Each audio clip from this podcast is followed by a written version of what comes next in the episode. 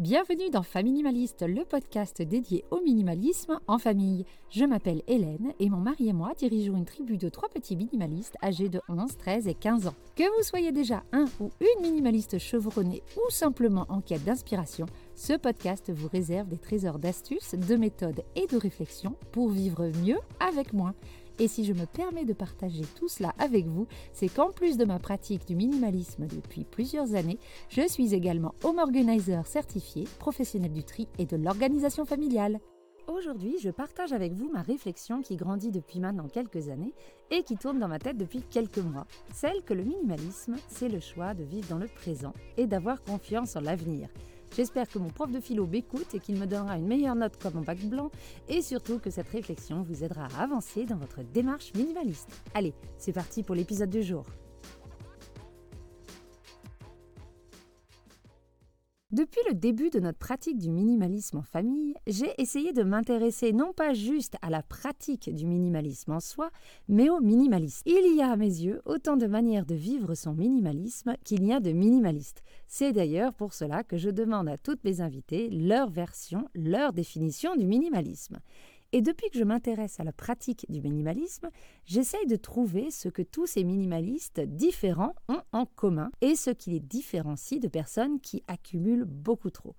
Et depuis le début de ma pratique, je pense avoir accompagné assez de familles, échangé avec assez de personnes, et lu ou écouté assez de contenu pour élaborer une petite hypothèse. Alors, si vous êtes scientifique, ne me sautez pas dessus. Je sais que mon échantillon est trop petit pour publier mon étude dans quelques revues que ce soit, mais je me dis que partager mes observations sur mon modeste podcast, à défaut de dévoiler une vérité générale, pourra peut-être aider celles et ceux qui le suivent à se positionner et à avancer dans leur relation aux objets et j'espère à leur donner des pistes de travail pour réussir à diminuer leur stock et leur consommation. Parce que oui, ce genre de chemin est long et il ne faut pas juste avoir un déclic pour s'y mettre, mais plein de petits déclics pour y arriver et pour vraiment changer notre manière de posséder, de stocker, d'acheter. Donc après cette grande mise en contexte, voilà une de mes hypothèses, une des caractéristiques que je trouve beaucoup plus présente chez les minimalistes que chez les accumulateurs. C'est le rapport que l'on a notamment avec le présent et le futur. Je m'explique. La plus grande cause d'accumulation chez la plupart des gens qui accumulent trop, ce sont les fameux au cas où. Et si ce n'est pas la plus grande cause, c'est de toute façon une des causes de l'encombrement, celle que j'ai pu observer le plus ces dernières années. Et les au cas où, c'est quoi? Alors j'ai fait tout un épisode là-dessus si vous voulez creuser le sujet, mais le au cas où, c'est à la fois la peur de manquer ou la peur de se compliquer la vie dans un avenir plus ou moins proche et plus ou moins hypothétique ça reflète une certaine anxiété, à des degrés divers, bien sûr, on s'entend, mais ça reflète un certain inconfort lorsqu'on pense au futur. On a peur de se retrouver dans une situation qui serait plus compliquée, voire impossible à gérer, si on n'a pas cet objet précis au moment où on en aurait peut-être besoin un jour. Alors je ne vais pas rentrer dans le comment faire pour se débarrasser de ce sentiment, ce n'est pas le propos du jour. Le but est de mettre en avant une certaine façon d'envisager les choses chez les minimalistes ou chez les autres.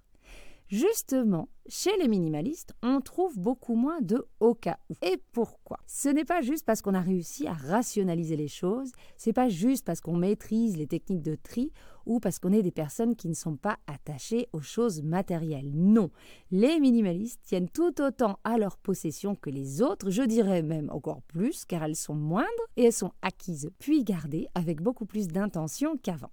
Pour pouvoir se détacher du superflu, il faut avoir confiance au futur, confiance en particulier en sa capacité à gérer les situations futures. Et non seulement il faut avoir confiance au futur, mais il faut se rendre compte consciemment que l'on a confiance. Une fois que l'on prend conscience que quoi qu'il arrive dans notre vie, on arrivera à gérer avec ou sans l'aide de l'objet matériel qu'on tient entre nos mains là au moment il est beaucoup plus facile de s'en débarrasser.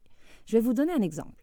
Beaucoup de personnes, surtout depuis le Covid et particulièrement en ces temps où la guerre est de retour en Europe, beaucoup de personnes gardent des stocks de nourriture, de produits d'hygiène par peur de nouvelles pénuries. C'est quelque chose que j'ai pu voir régulièrement. Au-delà du fait que moi, en tant que minimaliste, je ne stocke pas de nourriture car je veux que mon stock soit visible d'un coup d'œil pour me faciliter les courses et la cuisine, et que j'habite à 5 minutes à pied d'une supérette que j'utilise comme mon stock, ce qui me frappe d'abord en voyant des stocks de nourriture et de produits d'hygiène qui débordent, c'est le fait que, à tort ou à raison, je n'ai pas peur de l'avenir. Alors attention, je suis branchée sur France Info une heure par jour minimum, donc je ne vis pas loin des réalités. Et je ne pense pas que rien n'arrivera jamais non plus. Mais je pense, là encore à tort ou à raison, que s'il devait y avoir des ruptures de stock sur certains produits, j'arriverais à me débrouiller, comme on s'est débrouillé pendant le Covid en Nouvelle-Zélande quand les approvisionnements étaient plus limités. Et s'il venait à y avoir une pénurie de tout, donc là je parle d'un scénario beaucoup plus sombre, Là encore, à tort ou en raison, je ne pense pas que ce soit trois semaines de stock qui ferait que j'arrive à m'en sortir sur le long terme. Bref, tout ça pour dire que j'ai un côté optimiste quand il s'agit de me séparer d'un objet devenu inutile.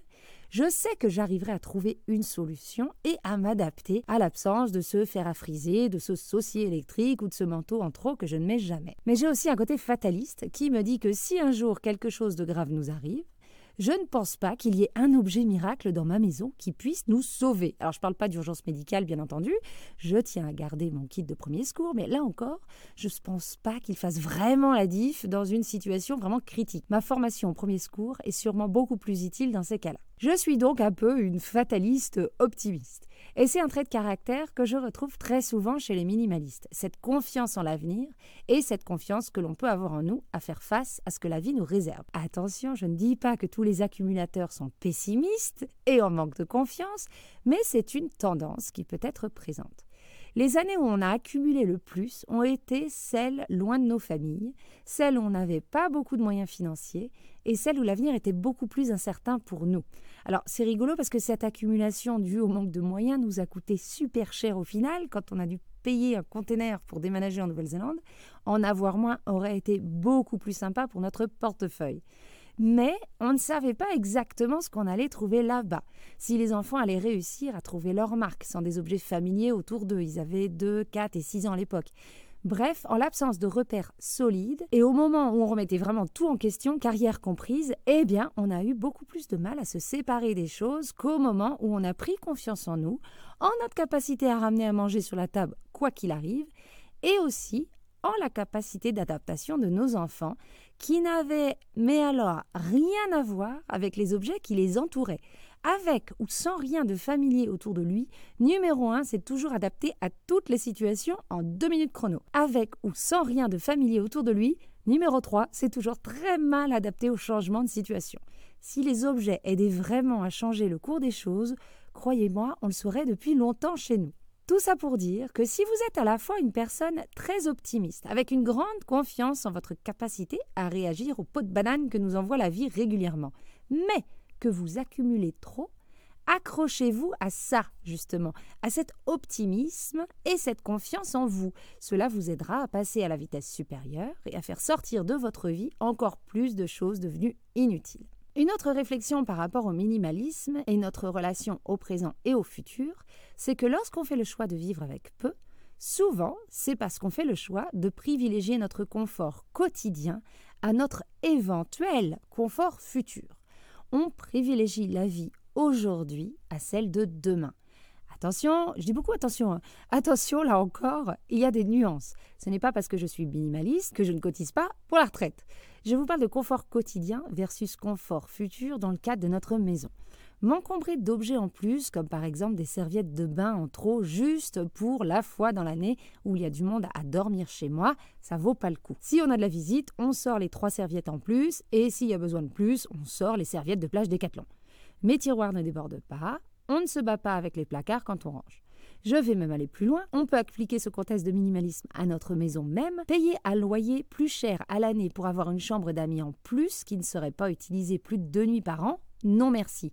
Ça me coûterait moins cher de payer l'hôtel les deux nuits où il y en aurait eu besoin. Les enfants dorment tous dans la même chambre quand on a de la visite et c'est réglé. Vous voyez le principe. S'embêter au quotidien à garder des objets en trop qui nous coûtent en énergie, en temps à chercher, bouger, entretenir, tout ça pour peut-être s'en servir deux fois ces cinq prochaines années, je ne vois pas l'intérêt. Je choisis mon bien-être quotidien. D'ailleurs, j'aimerais finir cet épisode avec cette réflexion.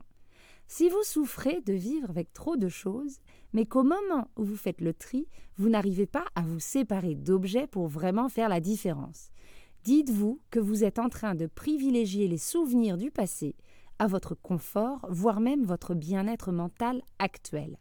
Si vous gardez vos au cas où en nombre et que vous vivez mal cette accumulation, c'est que, dans les faits, vous donnez plus d'importance à vos peurs et incertitudes qu'à votre bien-être physique et mental présent. Quand vous voulez tout garder dans votre garde-robe, mais que vous soufflez devant votre placard tous les matins à ne pas savoir quoi mettre et crouler sous les lessives, vous privilégiez le stockage de vêtements à votre confort quotidien.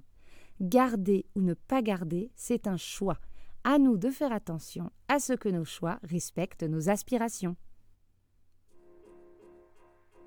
Et voilà pour l'épisode du jour. Comme d'habitude, j'espère qu'il vous aura plu et qu'il vous aidera à commencer ou avancer sur la route du minimalisme.